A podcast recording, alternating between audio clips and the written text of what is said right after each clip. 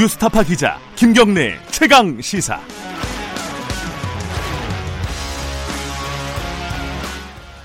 김경래 최강 시사 2부 시작하겠습니다. 아까 예고해드린 대로 2부에서는 일본 얘기를 좀 해보겠습니다. 어, 금요일에 일본이 우리나라를 백색 국가, 그러니까 화이트리스트에서 배제하는 결정을 내릴 것으로 전망이 되고 있습니다. 어, 오늘 어, 방일단 국회에서 방일단이 일본으로 출발을 하고요. 어, 강경화 외교부 장관도 아세안 지역 안보 포럼 참석을 위해서 태국으로 갑니다. 거기서 일본 쪽과 장관급 회담이 열릴 것으로 예상이 되고 있습니다. 지난주에는 미국에서 한미일 국회의원 정기 모임이 있었는데 여기에 참석했던 어, 바른미래당 이상돈 의원과 함께 관련된 얘기 좀 나눠보겠습니다. 좀 답답한 상황인데요. 스튜디오에 모셨습니다. 안녕하세요. 네, 안녕하세요. 이상돈입니다. 네. 네. 어, 뭐 여러 가지 이제 국회 어, 다녀오신 분들이 언론에서 이제 뭐 밝힌 내용들이 좀 있습니다. 네. 한미일 어, 국의원 모임에서 어떤 얘기들이 오갔는지 좀 생생하게 좀 여쭤보고 싶어가지고 여, 어, 모신 거고요. 네. 일본 쪽 의원들의 분위기가 제일 궁금한 거 아니겠습니까? 네, 그렇죠. 전반적으로 어땠어요? 네, 일본 어, 대표단이 일곱 네. 명인데 네. 공동 대표단 공동 대표 단장이죠. 네. 대표 단장 두 분인데 예, 자민당의 참여인 여성 중진 의원 이노구치 쿠니코라는 분이 예. 있고 그다음에 이제 무소속으로 팔선인 그 나카가와 마사하루 그 두 분이 대표 단장이고 네. 두 분이 다 그 미국서 대학을 다니고 또 박사하고 그래서 영어를 제일 잘하시고 예. 발언을 제일 많이 하셨죠. 예. 예, 뭐 제가 느끼기에 두 분은 굉장히 합리적인 분입니다. 아 그래요? 네. 네. 음. 그리고 그 다음에 조금 어, 우경화 성향 갈 수 있는 네. 자민당 의원이 한 두 분, 뭐 공명당 의원이 한 분, 그다음에 야당의 민주당 의원 한 분 이렇게 예. 이렇게 됐죠. 뭐 그럼 뭐 당에 따라서 좀 뭐 발언의 수위라든가 어떤 음. 생각의 방향이라든가 이런 부분이 좀 다르다 이렇게 볼 수 있겠나요? 그러니까 공식적인 입장을 할 때는 막 일본도 한 목소리고 우리도 한 목소리죠. 아 그렇죠. 네, 예. 일본도 외무성에서 낸 예. 이번에 그 무역 제재 같은 것이 다뭐 어?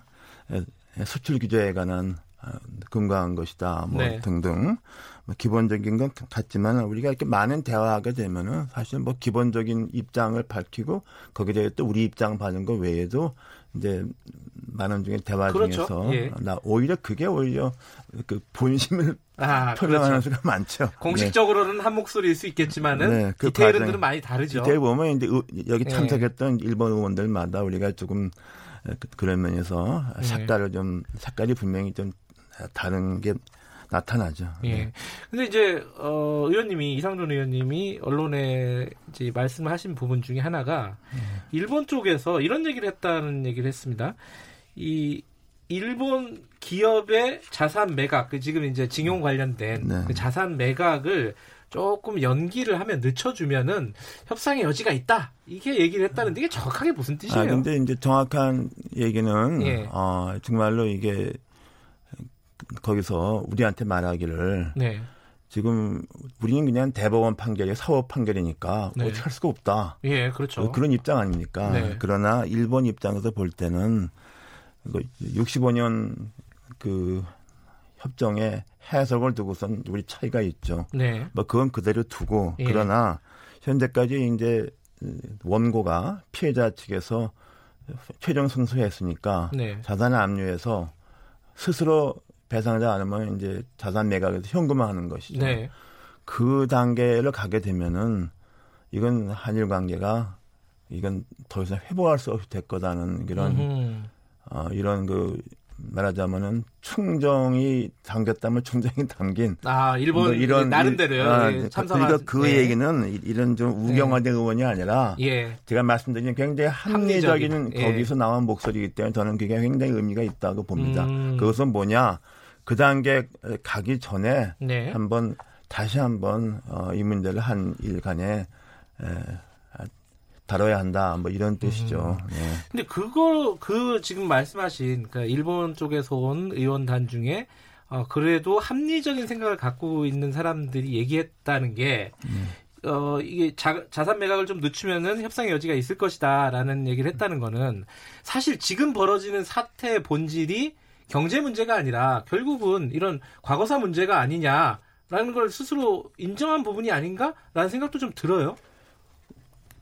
그러니까 이건 뭐 정부 공식적 입장하고 그렇겠죠. 의원은 예. 개개인이니까 예, 어떻게 예. 보면 저 다선 의원이 네. 그 솔직한 음. 그저 말하자면은 자신의 그 의견 표명이고 그게 어떻게 보면은 어좀 일본의 그래도 좀 여론에 네. 뭐 주된 말 일본의 그 mainstream이라고 볼 수 있는 아 주류 그렇게 보겠죠. 생각이다. 말하자면은 예. 예. 모든 일본 사람들이 이렇게 강경 우경은 아니지 않습니까? 그렇겠죠. 네, 그러니까 예.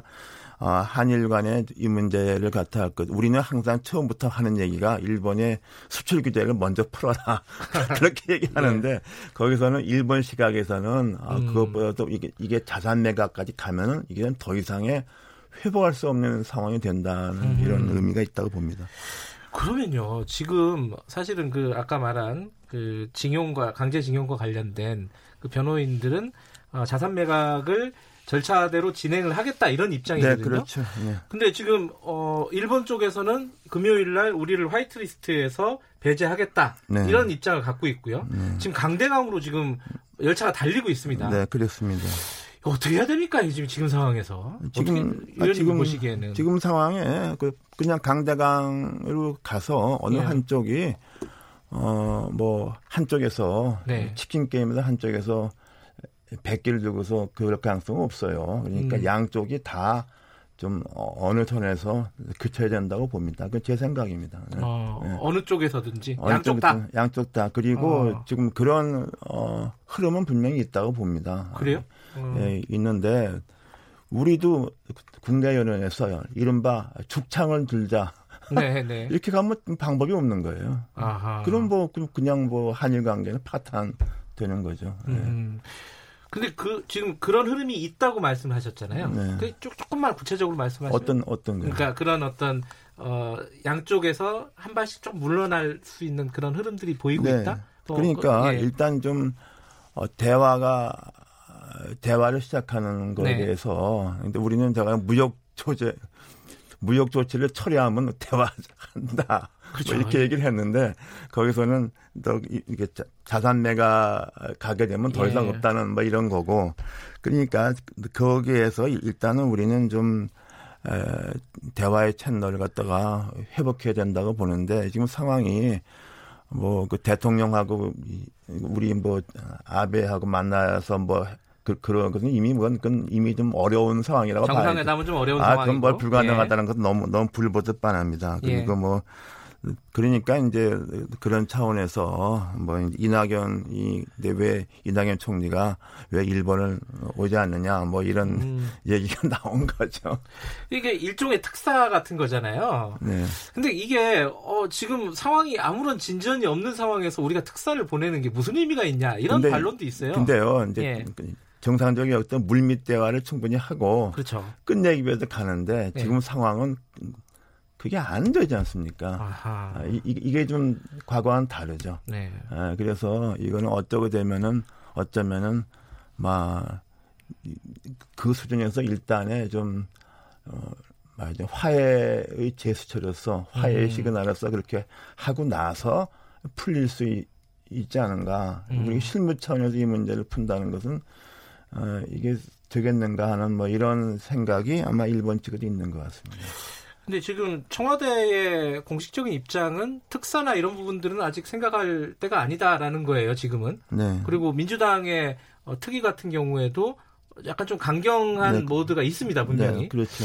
그러니까 지금 말씀하신 어떤 대화의 제스처를 우리가 먼저 보이, 보이기는 좀 어려운 상황이 아닐까라는 현실적으로 어떻게 보십니까? 근데 근데 뭐 그게 그렇게 되면은 그 두 개의 열차가 계속 가는 거죠. 그렇게 가는 가는 거고 저는 예. 좀 아, 그 좀 시간이 됐는데요. 2012년에 예. 그 이제 티비그니 브레젠스키라는 그 정치학자 있죠. 카터 때 예. 아, 그 사망 돌아가셨죠. 마지막 책에 보면은 세계 여러 지역에 대해서 좀 지정학적인 걸 갖다 마지막으로 이제 남겼는데 거기에 한반도 부분에서 네. 에, 우리나라가 에, 한국의 경우는 그 저 중국의 지역적 패권을 어, 수용하거나 뭐 일본과 긴밀한 관계를 계속 유지해 나가는 어떤 양단간의 결정을 할 때가 올 거다. 뭐 이런 언급을 제가 전에 읽어서 음, 음. 이번에 특히 제가 좀 어, 그게 바로 지금 이런 어, 기로에 있지 않은가 하는 그런 생각을 합니다. 근데 지금 말씀을 어, 들어보니까 좀 답답한 부분이 금요일 날 어, 우리 white list를 우리나라를 배제하는 음, 결정이 음. 거의 기정사실처럼 네. 지금 보도가 되고 있습니다. 네, 네.